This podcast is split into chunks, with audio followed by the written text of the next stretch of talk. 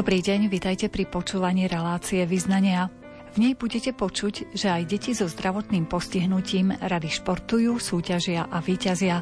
V relácii vás pozveme aj do obce Štítnik, bývalého kráľovského mesta, kde je možné nájsť množstvo zaujímavých pamiatok.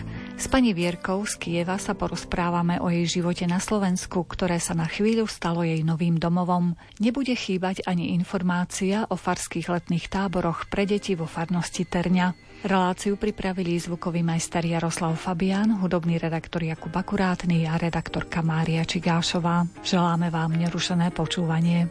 Chcem cítiť vôňu žitia, nájsť ľahko zbytia. Chcem cítiť svieže lesy a netrápiť sa kde si.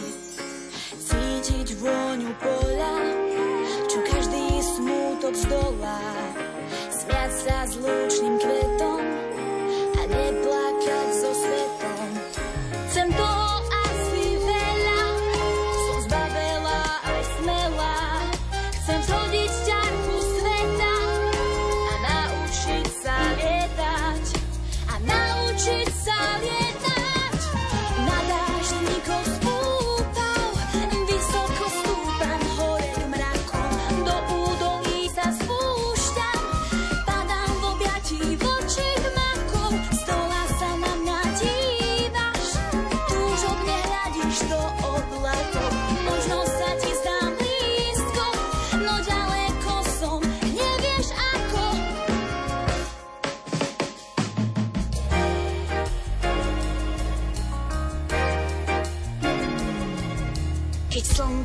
večer zhasne. Chcem zažiť letné básne. Chcem hľadiť kvapky rosy A nepočúvať, kto si. Keď ráno zvlhne rosou Túžim vedieť, kto som. Chcem vidieť v lánoch kruhy A rátať farby dúhy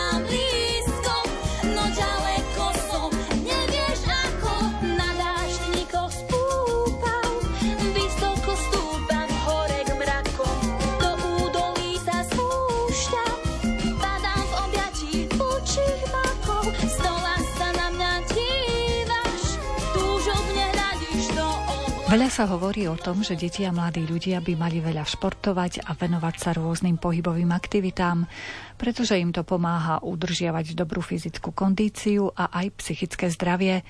Túto radu odborníkov berú vážne v Košickom občianskom združení Usmej sa na mňa. Pre zdravotne postihnuté deti počas celého roka organizujú tréningy v rôznych športoch. Na športovanie detí dozerá členka občianskeho združenia pani Erika Bočeková.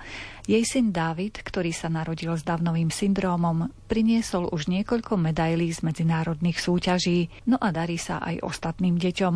S pani Erikou sme sa porozprávali o jej plánoch v oblasti športu pre deti. Ja by som chcela tak možno kutiku duše raz, lebo špeciálne olimpiády majú taký program, MATP, to je vlastne rozvoj mladých športovcov a tam naozaj vlastne sa venujú tomu, aby tie malé detičky získali také základné pohybové návyky, základné pohybové zručnosti, to znamená, že nie je to vyloženie, že príprava na nejaký šport, ale taký všeobecný pohybový rozvoj. Tak to je cesta. A možno to niektoré z tých detí sa naozaj potom chytí a sa mu niečo zapáči a to určite podporíme, keby sme sa s tým stretli. Za pohyb e, môžeme považovať aj taký tanec. Nad hlavami nám tancujú vaše deti, alebo majú záverečnú diskotéku v tomto tábore. A vy organizujete také rôzne aj spoločenské podujatia. Áno, tak organizujeme plesy pre tých našich uh, už takých odrastených mladých. A je o ne samozrejme veľký záujem. Už máme problém nájsť sálu, kam by sme sa všetci zmestili. A oni majú veľmi radi tanec a hudbu, väčšina z nich. To znamená, že toto je tiež možno cesta, že nejaký tanečný šport, ale zase je to, stále sa točíme v tom jednom kole. Rodič, dieťa a tréner, alebo podstate to je ten trojuholník, ktorý pokiaľ by nefungoval, tak sa to nedá realizovať. Ale už sme zvažovali, sme sa stretli na jednom nejakom podujatí s takými mladými, nadšenými babami, tí mladí ľudia, niektorí sú úplne skvelí a tí už prišli s nejakou myšlienkou, že nejaký taký scénický tanec, že by možno prišli, skúsili s našimi deťmi a uvideli by, ako to fungovalo. V svete je to bežné Takže možno sa posunieme týmto smerom ďalej, uvidíme. Lebo hercov máte výborných, takže už to je krôčik vlastne k scenickému tancu asi. Áno, herci patria vlastne do združenia Artest, ale samozrejme sa sú aj súčasťou nášho združenia, ale sú pravidelnými klientmi a navštívkmi kní vlastne toho združenia Artest, ktorých sa venuje vlastne rozvoju tej hereckej profesie, alebo ako to mám nazvať. Ale áno, niektorí z nich naozaj majú, tým, že nemajú žiadne zábrany vyjadriť cit, sú takí veľmi autentickí, naozaj to dokážu tak prežiť, tak naozaj sne, že to ani neberiete, že to je hrané. Proste to z nich tak tríšti von vlastne všetky tie city a keď sa to dobre koordinuje a dobre sa to usmerňuje, tak výsledok je vždy skvelý. By som sa vrátila na chvíľočku k tomu vrcholovému športu. Vlastne aj váš syn David taktiež priniesol niekoľko medailí. Keby vy ste zosumarizovali v tej oblasti a dáme o chvíľočku slovo aj jemu.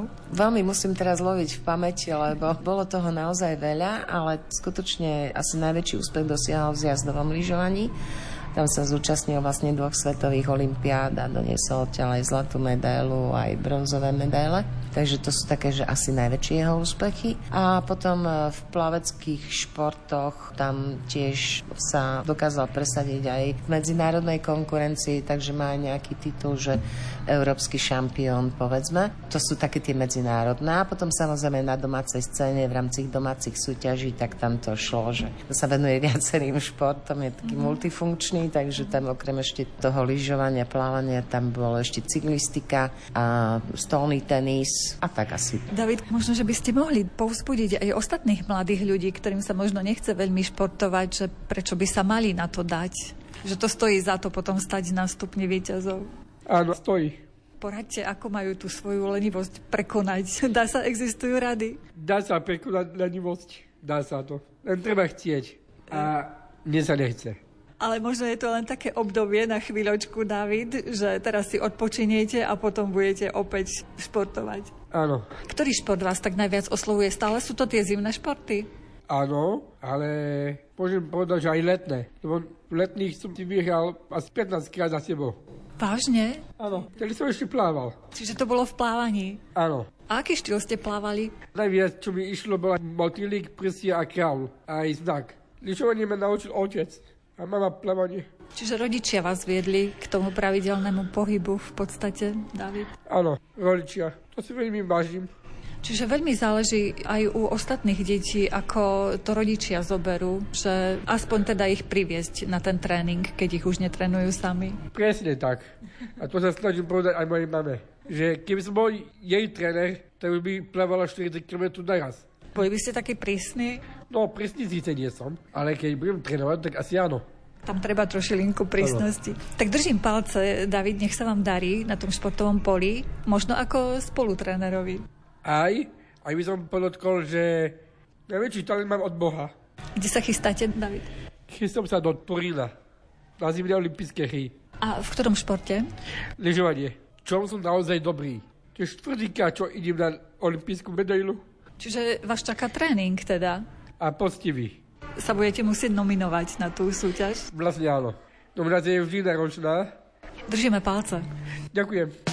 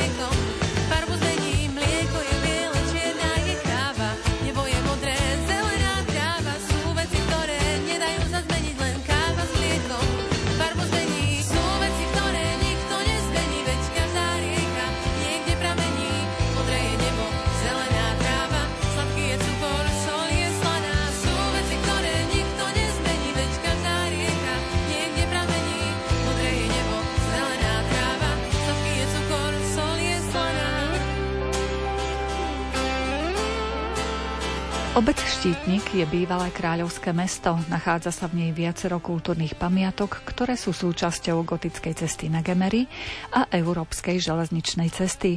Kto má rád prírodu, tiež si tu príde na svoje. V blízkom okolí sa nachádza napríklad Plšivská planina, Ide o biotop s najbohatším druhovým spektrom arachnofauny a prírodnými rezerváciami, ako sú napríklad železné vráta. Nachádzajú sa tu aj rôzne prírodné zákutia, studničky, potôčiky a miestne biocentrá.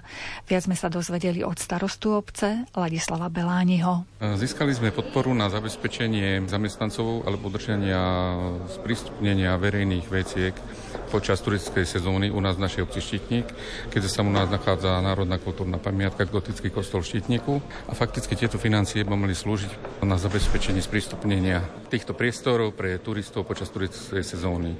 Tieto prostriedky, ktoré sme dostali, budú na zabezpečenie mzdových nákladov a odvodov. Priestory fakticky máme hotové. Materiálne zabezpečenie poskytne naša obec a tieto mzdové náklady a odvody preplatí Košický samozprávny kraj.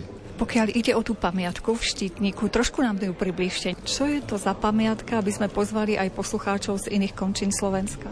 Tak jedná sa o národnú kultúrnu pamiatku gotický evanielický kostol. Prvá písomná zmienka z roku 1243, takže je to veľmi stará pamiatka a veľmi vzácná. Nachádza sa tam e, veľmi veľa fresiek v pôvodnom stave. Niektoré sú odkryté, niektoré sú ešte zakryté, ale jedná sa, pokiaľ dobre viem, o kostol, ktorý má jeden z najviac metrov štvorcových odkrytých fresiek v pôvodnom stave, ktoré ešte nie sú zrekonštruované. Nachádza sa u nás aj jeden z najstarších orgánov na Slovensku. Čiže oplatí sa prísť to pozrieť? Samozrejme, bez debaty sa oplatí prísť pozrieť k nám.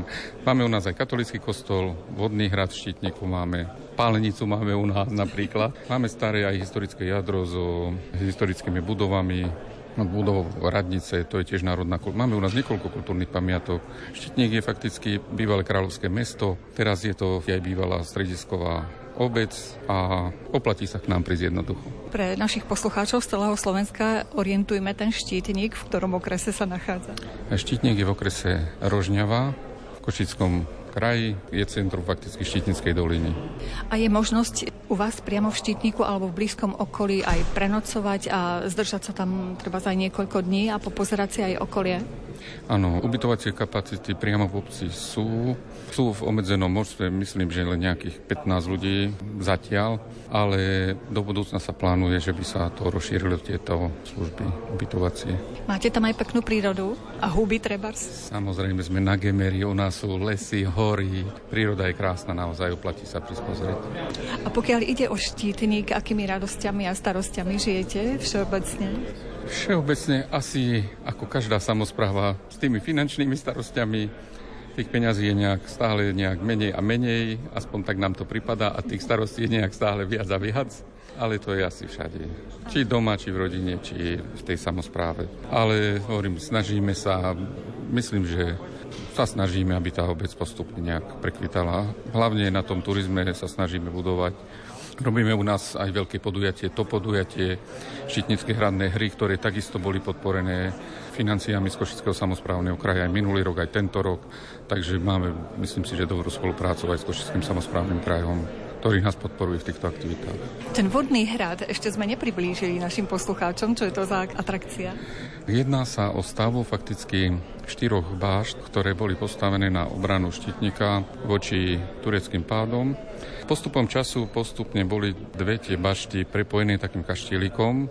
Dlhé roky bol v posledných desaťročiach bol v majetku školy Stredného odborného učilišťa tento vodný hrad, lebo bol v areáli tej školy. Bola tam jedáleň a kuchyňa ale posledných po tom prevrate a týchto majetkov právnych usporiadaniach to dostal Košický samozprávny kraj, ktorý našej obci to prenajal na 20 rokov. Snažili sme sa to tam, poviem na rovinu, upratať nejak a dal sa urobiť archeologický výskum, ktorý je v štádiu dokončovania a potom, hovorím, robíme tam rôzne akcie, Deň detí, radnej hry, vatru a využívame jednoducho ten areál, ako sa dá. Usilujete sa aj stabilizovať treba z mladú generáciu a nejako im výjsť v ústrety, buď to nejakými zariadeniami, školami? V našej obci je materská škola, základná škola, je u nás dosť vysoká nezamestnanosť, keďže hovoríme o krese Rožňava a takisto o Gemery, kde predtým sa stavilo všetko na tom baníctve, teraz je to fakticky v úpadku, takže s tou prácou je to tam horšie, tí mladí väčšinou, niektorí samozrejme pracujú aj u nás v obci, aj v okrese, ale veľa mladých aj pracuje vonku. Máte tam nejaké škôlky a tak, aby ste teda prilákali mladých ľudí? Máme tam materskú škôlku, ktorú sme rozširovali minulý rok o 20 miest, lebo záujem je veľký. Problém je to, že aj z okolitých obcí, ktoré sú menšie, nemajú tie škôlky a fakticky tie deti sa hlásia k nám do obcí. Takže sme museli rozšíriť tú kapacitu. Takže škôlku máme plnú, keď dobre viem, máme tam 60 detí ale hovorím, kapacita je naplnená. Čo plánujete v blízkej budúcnosti? Nejaké rozvojové projekty alebo niečo iné?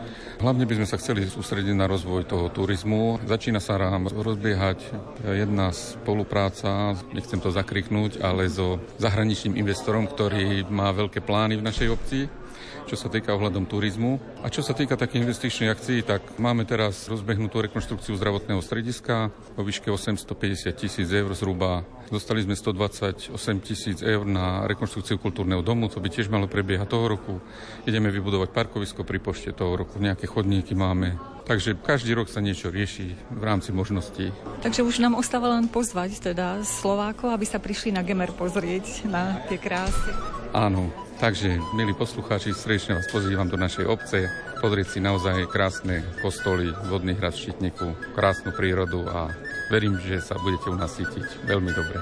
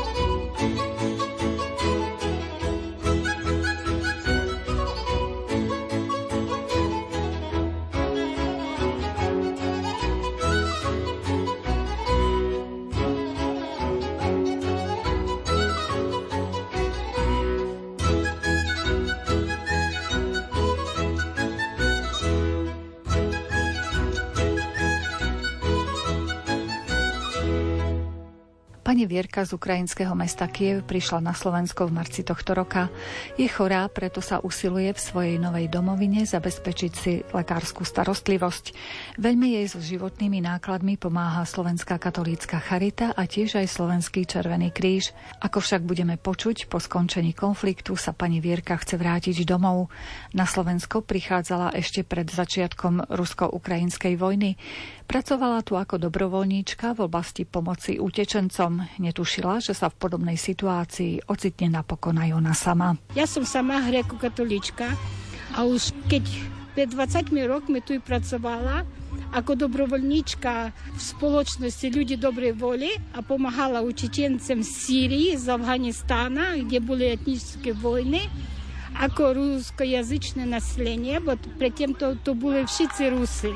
To tak dopadlo, vidíte, jak to je život. Brat pošel na brata.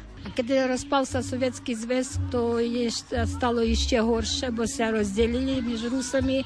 А то так ся стало, що пішли руси на Україну війною.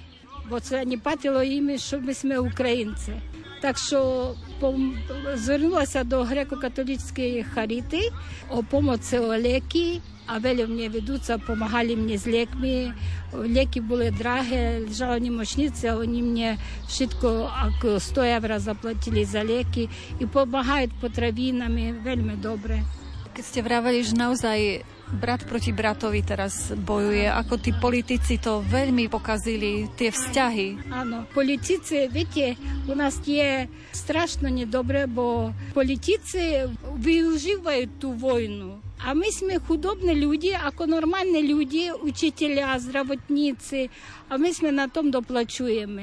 Вони воюють, вони за то виживають війну на пенязи, все можна, а наші діти йдуть худаков, йдуть на війну. А я сам професорка, мам 35 років стажа, працювала в школі з постігнутими дітьми, як сурдопедагог, при непочуваючі діти, а мам доходок 70 євро. І з того треба жити. 70 євро. А коли прийшла на Словенсько, а мамі інваліду другої групи, а мені узнали той доходок, а давають дякувати Богу, що дають мені аку таку субсидію, аку інваліду, узнали мені ten доходок на уряді праці, а дають підпору 300 євро. Та з того так, так можна вижити. А я і зараз ходім допомагати, як добровольницьке в сяді. To je strašno malo, no pravda tomu, що платі мені, я зараз бівам Червоного крижа, а вони мені ako доходцові, а ako інваліді дали такий біт, що платять за мене Червоний кріж. Ako штатний програм платить 300 євро, а Червоний кріж мені платить за бит. Я бівам сама, там таке подмінки, що бівав сама, а платим jednoizbový byt na terase mám a platia za mňa 450 eur Červený kríž. Aj veľa pomáha tež Červený kríž. Možno podobných osudov, ako je ten váš, že chorí ľudia museli utekať zo svojej krajiny, asi viacero aj tu na Slovensku pravdepodobne. Je veľa, велю, але тяжко їм їмся, ако таким соціально постігнутим, що люди внудзе, тяжко то ся приспособлюють, бо люди вже в такій старобині, вони фурт мають ургентний припад, а тяжко ся достати до доктора. Я уж три місяці не маємо зогнати ендокринолога в Кошицях. Три місяці я не можу загнати. Я мусим йти до Братислави, до сукровника. Цестувати до Братислави, до сукровника. То тяжко я тут людям на Словенську. Я тут бівала при тим то 20 років, а то завжди була, нема докторів. А я висті, як хоче Словак пойти до доктора, то мусить об'єднувати, не вечір дожиє. За 3-4 місяці об'єднувати до доктора, до спеціаліста. То є грозно. А Богу дякувати, що і так нам допомагають велі словаці. Вони і так малючкий штат, а Україна яка велика, але чим можуть, тим допомагають. Дякувати всім словакам, а і харітам, а всім сполучностям, що нам pomáhajú.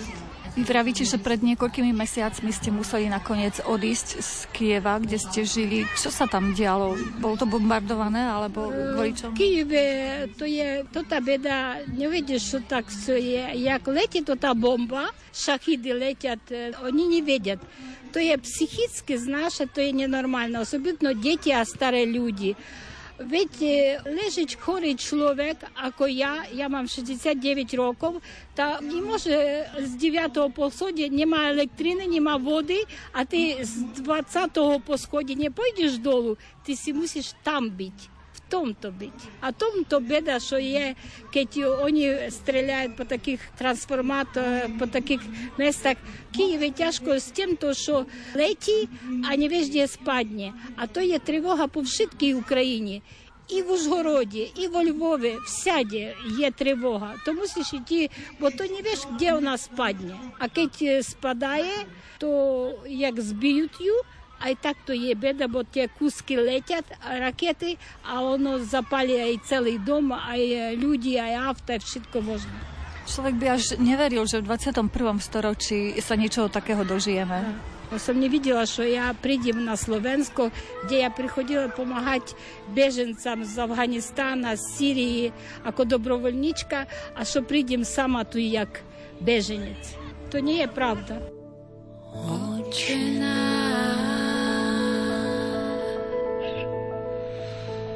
що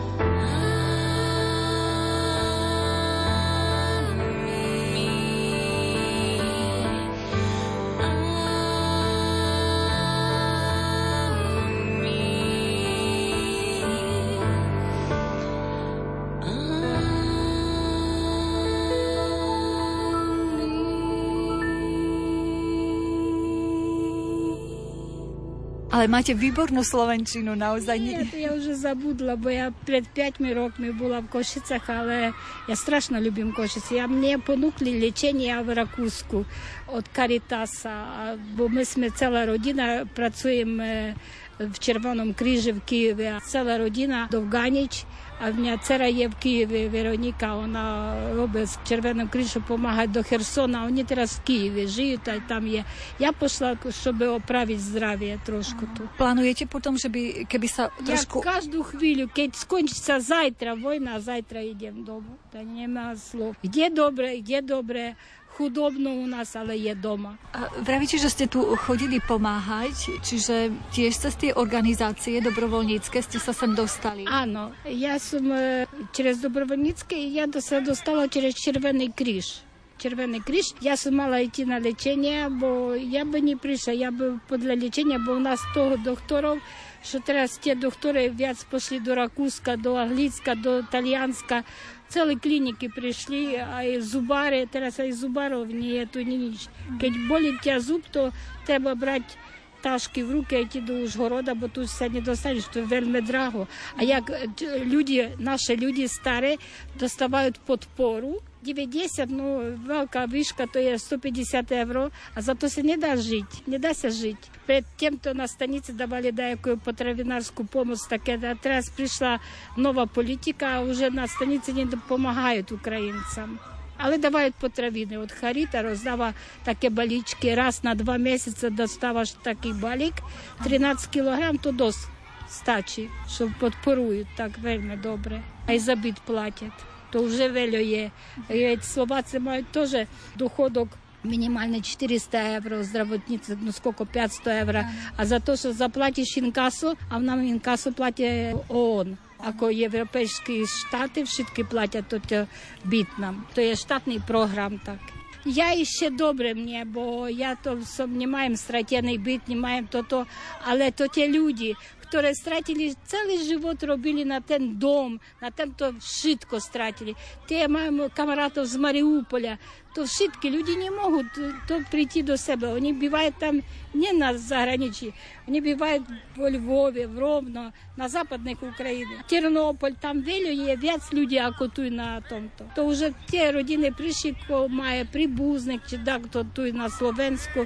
Słowensku, Хоча, може, Словенсько не таке багатий штат, але допомагають, бо допомагають. Треба молитися за солдатів, за вшитку.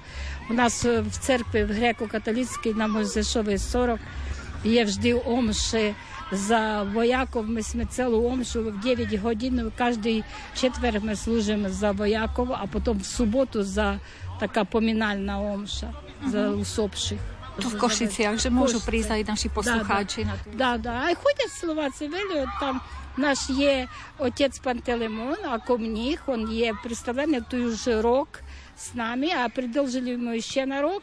Він є мніх, а має українську службу.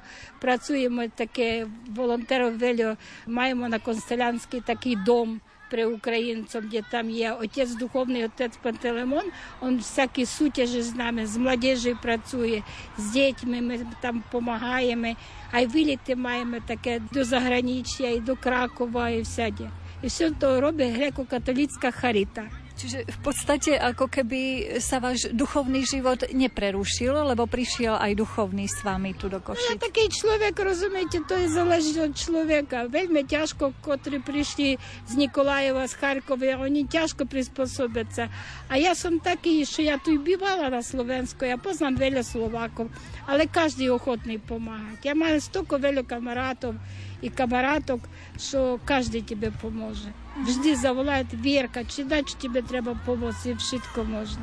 A v tom Kieve máte aj chrám, teda grecko-katolícky? Majemo, majemo veľký ako preobraženie, sobor preobraženský, veľký chrám majemo na Dnipre, na e, Levoberežnej. Čiže je tam taká aktívna je komanita? Je tam chrámov. My sme mali v Kieve 5 chrámov greko-katolíckých. A jeden veľký sobor tam e, Svetoslav náš slúže. Áno. Čiže tam žije množstvo e, grecko-katolíkov v Kieve? Pravda, pravda. V nás veľa chrámov grecko-katolíckov. I každé mestečko, zoberte také malé mestečko, tam Poltáva, Zaporožie, všade je gréko-katolické chrámy. Že to nie je tak, ako my si myslíme, že tak málo je tých grécko-katolíkov. Nie, ale... nie, nie, nie, u nás strašno veľa chrámov na Ukrajine. Strašno. Mm. Aj даже na vojne je naše otce duchovné. Keď mi slnko svieti do očí, zakriem ho dlaňou, hoc ho práve nevidím.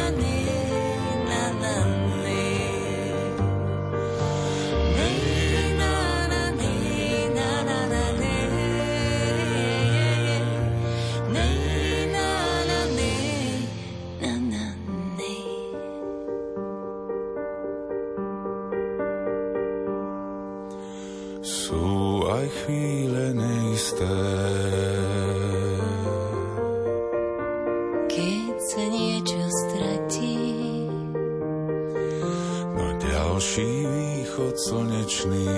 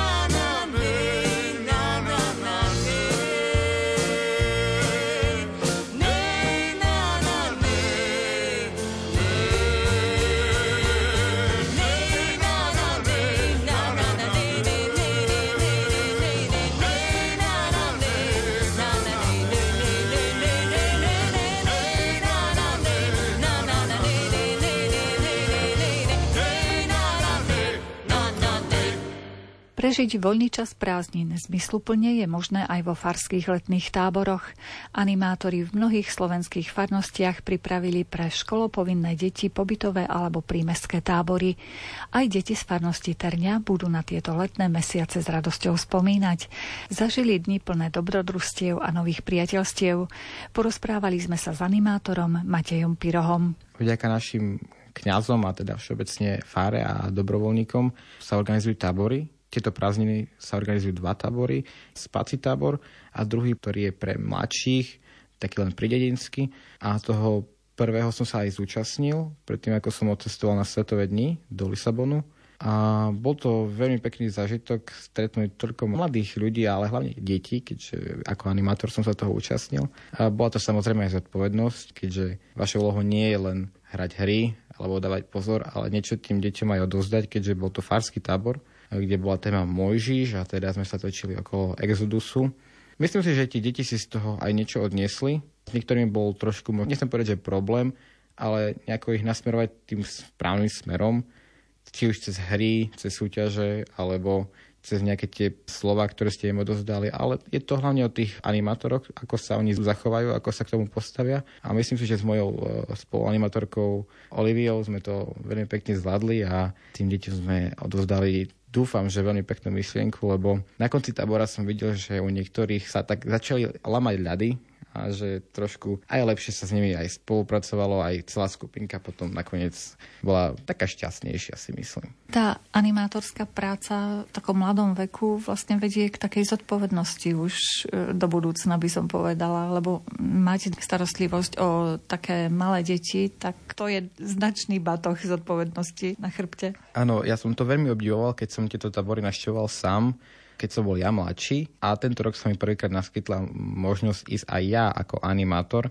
Mal som veľký rešpekt pred tým, že či to zvládnem ja, či to zvládnu deti so mnou. A pripravoval som sa na to celkom zodpovedne. Chodil som na tie stredka, snažil som sa rozprávať aj s tými, ktorí majú nejaké tie skúsenosti, že možno ako na tie deti, ako sa s nimi baviť, kedy sa s nimi baviť, alebo o čom sa s nimi baviť.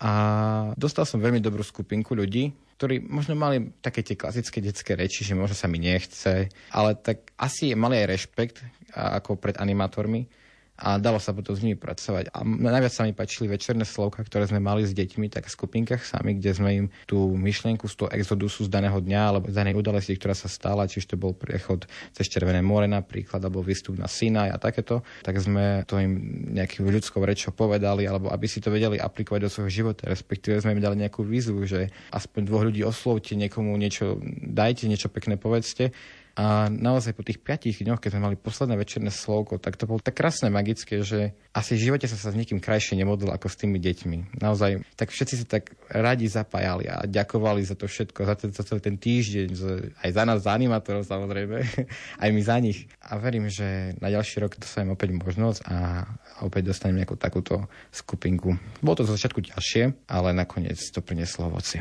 To zrejme ste museli detálne asi naplánovať každý deň už predtým, než sa to rozbehlo. Už potom nebolo asi času na to improvizovať. Presne tak. Snažili sme sa niekedy riešiť veci aj ako za behu alebo za pochodu, ale to už veľmi nešlo. Takže ako samozrejme prípravu sme sa snažili nepodceniť, ale niekedy nikdy neviete odhadnúť počasie alebo ako deti bude nejaký program baviť, respektíve či sa niečo špeciálne neudeje. Mali sme pripraveného množstvo programu, bolo to fakt ako nasekané, ale viete, niečo sa pretiahne, niečo zase nevíde, tak sa to muselo nejako upraviť e, za pochodu.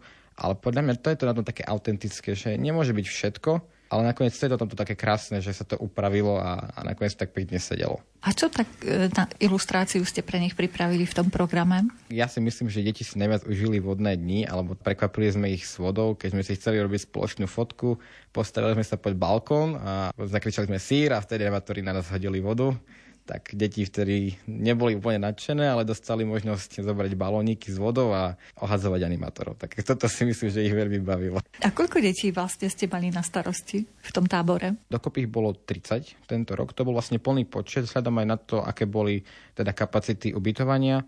Aj treba dbať na to, že sme stále v postcovidovom období, aj inflácia, aj to všetko, tak aj k tomu sa muselo prispôsobiť aj kapacita a prostredie, alebo teda priestory, koľko sme sa mohli ubytovať.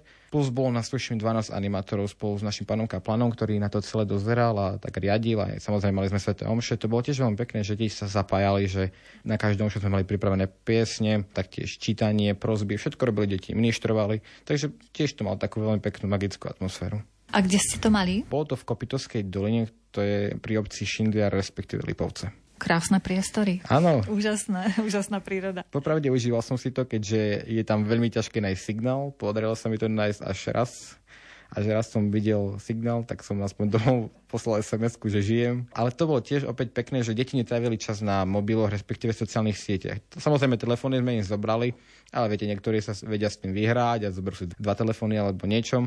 Ale tak nemali signál, tak trávili čas spolu, alebo vonku sme boli hrali sme hry, hral futbal, tak to, futbal to je klasika, respektíve volejbal, tak to sa aj chlapci a devčatá vyšantili. Ja si myslím, že aj oni boli spokojní, aj my.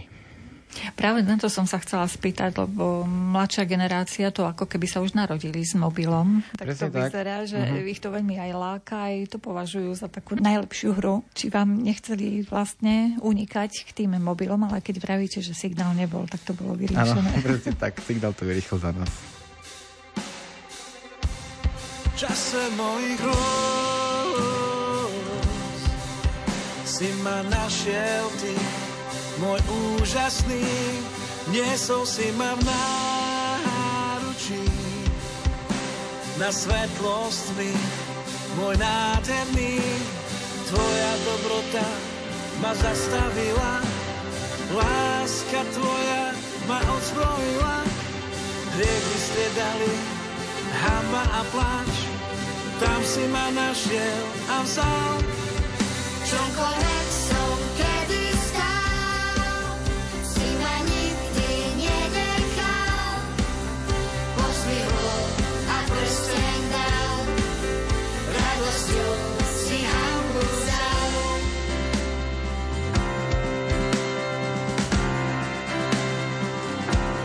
Teba, Otec, volá, počuješ, odpovieš, zjav mi zázrak lásky. U teba som v bezpečí, tvoja dobrota ma zastavila, láska tvoja ma ozbrojila, keď riek vystriedali hamba a pláč, tam si ma našiel a vzal. Čokoľvek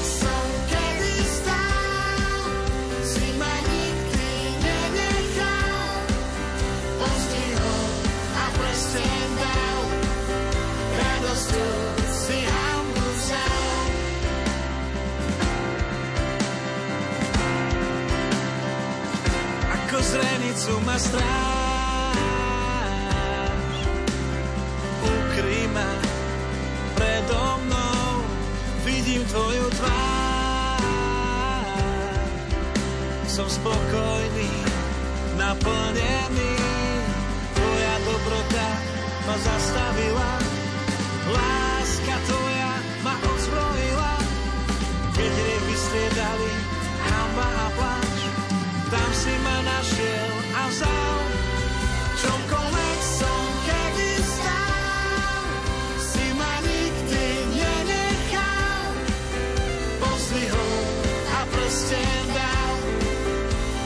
radosťou si hambu vzal. V čomkoľvek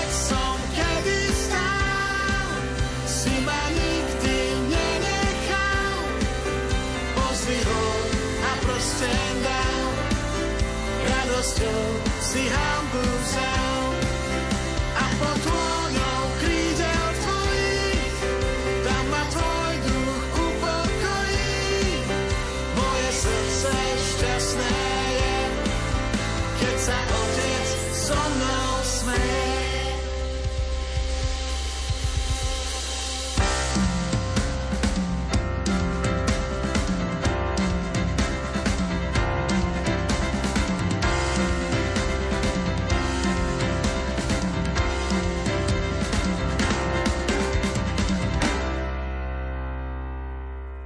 Častokrát rodičia tvrdia, keď sa im vrátia deti z táborov, že žasnú, tie deti si upratujú posteľ, skrinku.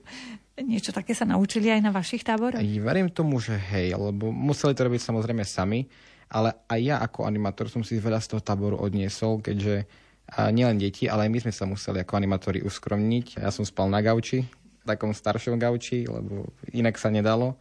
Ale bol to taký zážitok, že aj, tie deti, aj my, tak spolu sme mali spoločné problémy. Sice nie som až taký starý, ale vnímam tie problémy, ktoré tie deti dnes majú už trošku inak. Ale opäť som sa vedel na to pozrieť aj ich pohľadom a možno, že niečo som aj oni takého, z toho takého možno zodpovednejšieho staršieho pohľadu. Som si to všimol na nich, že časom, keď som s nimi bol a trávil sme spolu čas, že začali byť aj zodpovední, brať zodpovednosť za svoje činy, čo spravili, alebo respektíve, čo by sa môže stať, ak by niečo spravili. Tak ja vidím u nich ten posun a podľa mňa takéto tabory by sa mali organizovať veľmi často a deti by sa mali zúčastňovať tak každý rok minimálne raz. Keď ste mali možnosť tak rozprávať s tými deťmi, aké radosti a starosti ich trápia? Ako to vyzerá v tej najmladšej generácii? Starosť bola asi, že teda každý deň sa mi dostala otázka, že Matej, bude dneska nočná hra. To ich trápilo úplne najviac, že kedy bude nočná hra. Tak sme ich snažili naťahovať čo najdlhšie. Nočnú hru mali, veľa z tých hrdinov, ktorí si dominantne chceli tú nočnú hru vydobiť, tak sa aj nakoniec ani nezúčastnilo. To bolo také celkom prekvapenie, ale nevadí, však nevadí, tak každý sa možno zľakne. Tak to bola asi taká hlavná myšlienka. A potom, že aké hry sa budú hrať, respektíve oni boli veľmi, veľmi takí súťaživí, že chceli sa navzájom porážať, ale na druhej strane treba oceniť, že chceli aj tímovať, že chceli spolupracovať. Toto bolo úplne na tom také veľmi pekné, že nielen proti sebe ísť, ale pomôcť tomu druhému. Či už to bolo v tých hrách, alebo počas eh, dňa sme mali teda rozdelené všetky skupinky, mali nejakú úlohu, každý deň nejakú inú. Raz boli poštár, že roznášali poštu, niekedy nosili jedlo, inokedy vynašali koše, alebo pripravovali svetú omšu, že vždycky niečo robili a pomohli si, respektíve snažili sa nesťažovať to tým druhým. Že ste ich učili aj takej kooperácii vlastne s tými Určite druhými áno. ľuďmi. Tá nočná hra to bola nejaká dobrodružná? Že to nebolo nakoniec pre každého? Presne tak. Keďže sa to odohrávalo v lese, keďže tá chata bola v strede ničoho, bol tam iba les, tak náš pán chatar, ktorý tú chatu spravuje, tak prišiel a bol tom s nami a pripojil sa do toho a deťom porozprával taký strašidelný príbeh o Imrovi, ktorý žije v Bažine, tu dá blízko a papa deti. Tak niektorí sa zľakli, iné deti zase neuverili. On takto chcel zrobiť nenápadne, tak išiel akože k nám opekať, lebo sme vtedy opekali. No a keď ten príbeh dorozprával, tak tiež pekačky úplne spiekol na uhlíky, tak bolo to také nenápadné, ale ako bolo to fajn, deti to samozrejme si to nevšimli. Ale bolo to fajn, deti išli buď po jednom, tie staršie, a tie mladšie, ktoré sa bali, išli po dvoch a tak. Ono to boli také, že sviečky, asi každých 40 metrov, lesnou cestičkou asi meter široká, dlhá neviem koľko, asi 10 minút sa išlo. Asi tiež by som sa bál, nebudem klamať. Ale tak myslím si, že nikto neplakal, lebo tak... Ale hlavne tí hrdinovia, ktorí sa prezentovali, že oni to dajú na, ako na farérov, tak tí sa najviac báli. Že predsa len už, keď dôjde k lámaniu chleba, Presne tak to nemusí Presne byť tak. také jednoduché. Tak. Teraz sa ešte pri opekaní špekačiek spievajú nejaké piesne, čo ja viem, v sprívode gitary, alebo iba tak, nejaké ľudovky. Áno, hlavne sme trénovali našu hymnu, ktorú sme si pripravili na tento tábor, ale aj iné piesne, ktoré buď poznali z iných táborov, respektíve spievali sa inokedy, ale nešlo nejaké také kooperatívne pesničky, že nejakú časť spieva jedna skupinka, potom druhá a je to pekné, že takto, že nebolo to tom, že zoberiem si špekačku a idem si niekam preč úplne sadnúť, ale boli tam spolu pri tom ohni a opekali sme spolu. Respektíve deti boli veľmi zlaté, že nám animátorom sa sami ponúkali, že nám opečú špekačky, takže my sme z toho celkom ešte profitovali. Myslím si, že je to úžasná podpora aj tých rodičov, že chvíľočku času sú bez detí a môžu možno len tak v pokoji si navariť doma alebo riešiť iné veci. Podľa mňa deti by mali ísť raz za čas niekam preč, lebo zase byť vždy naviazaný na tých rodičov, už od malička sú stále s nimi, tak v istom bode treba, je potrebné ich aj dať niekomu inému na starosť, alebo on to už sami o seba sa vlastne starali. My sme len na to dávali pozor, respektíve boli sme za nich zodpovední. Oni si už všetko riešili. Oni si nosili e, jedlo z kuchyne, oni si ustávali postiel, oni si upratovali a oni si robili tie aktivity sami, ako vypracovali. Tak to je tiež posun vpred pre nich. Ja som sa teraz zúčastňoval a videl som, keď som bol mladší, že veľa mi to dalo a verím, že to je pri dnešnej mládeži a bude to aj pri tej ďalšej. Že vlastne tak postupne sa osamostatňovať od Áno. rodičov aj od toho možno pohodlia a Presne tak. skúšať si svoje vlastné kroky a odvahu. Tak, tak, tak. Takže ďakujem vám veľmi pekne za rozprávanie o vašich táboroch. Ešte nejaké aktivity zvyknete mať tak v priebehu roka vo farnosti, do ktorých sa zapájajú mladí ľudia? Áno, áno, máme e, jednodňovú aktivitu, volá sa, že stopovačka a je to taký kvazi ochutnávka z toho, o čom je farský tábor. Teda, že spravíme teda jednodňovú aktivitu, že my máme niekoľko stanoviští, spojené aj s nočnou hrou, samozrejme, to je u nás také obľúbené, ktoré je tak trošku upravené, je to niečo také kvázi naháňačka po dedine, kedy sú animátori, dajme tomu predátori a deti sa boja a utekajú pred nami. Tak hej. A väčšinou veľa z tých detí, ktoré boli na stopovačke, sa potom aj objavili na tábore, čo ma veľmi potešilo, že som ich videl aj tam a že sa rozhodli potom prísť aj sem na tábor. Asi tá nočná hra musí byť veľmi zaujímavá. Raz prídem urobiť reportáž. To Teda. by bolo fajn. Sice veľa neuvidíte, ale vykriky budú. tak my sme rádio. Áno, to Žijeme stačí. zo zvukov. to stačí teda. A chodívate treba mladí ľudia niekde spoločne na nejaké púte alebo na nejaké duchovné cvičenia? Jednoducho taká tá vaša komunita mladších ľudí, či sa stretáva na nejakom takom duchovnejšom programe? Lebo tuto máte väčšinou vy starostlivosť o Áno. tie mladšie deti v tých táboroch. Áno. Tým, že som išiel na Birmovku, práve mal som ju už bude rok, tak sme sa zúčastňovali aj duchovných obnov, aj vlastne pravidelných stretnutí, kde som sa so svojimi rovesníkmi stretával. Ale okrem toho sa vo farnosti, vlastne na fare organizujú pravidelné také stretnutia, tuším každý týždeň, kde mladí môžu prísť, zahrať si nejaké hry, podebatovať. A je to hlavne komunita tých ľudí, ktorí organizujú neskôr ten tábor. Takže tí ľudia, ktorí tam prídu, tak väčšinou sú aj sa zapojiť do toho tábora a teda pre tých mladších niečo, niečo robiť. A je to veľmi príjemná atmosféra s tými ľuďmi, hrať hry, respektíve pripravať niečo. Vždycky sa niečo vtipné stane, nejaký ten moment, či už trapas alebo niečo. A to také pekné si z toho potom odnášate.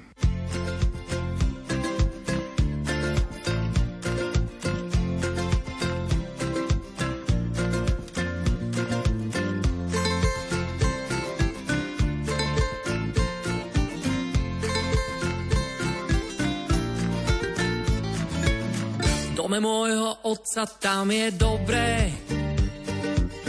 Na tom mieste chcem vždy zostávať. Nevadí, že som už dávno dospel. To miesto mám zo všetkých najviac rád. V dome môjho otca vonia láska. Ráno počuť piesne radostné. Vzťahy zdobí úprimnosť, nie maska. Všade vládne pokoj, bezpečie. V dome môjho otca je dobre, tam je hojnosť a nik nežobre. V dome môjho otca nikdy nie som sám. V dome môjho otca je radosť, každý má tam všetkého dosť. Za bohatým stolom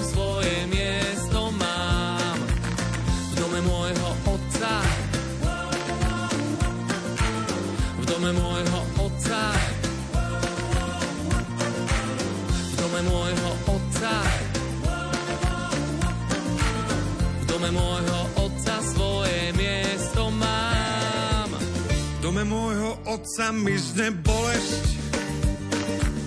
Čo ma ťaží, zložím pri dverách.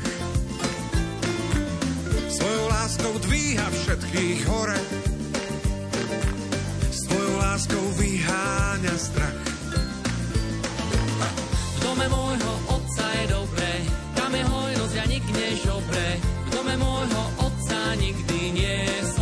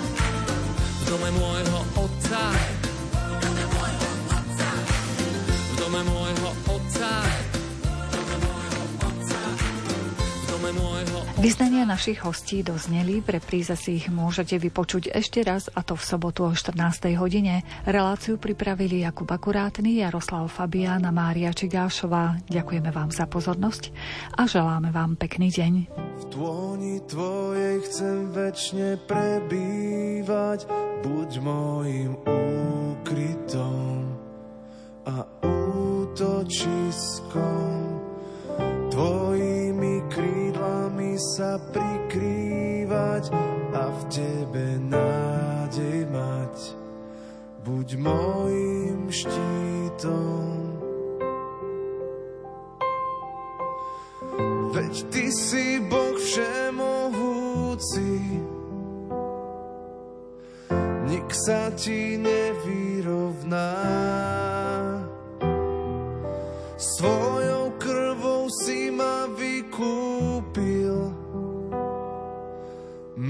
milosť Tvoja večne trvá.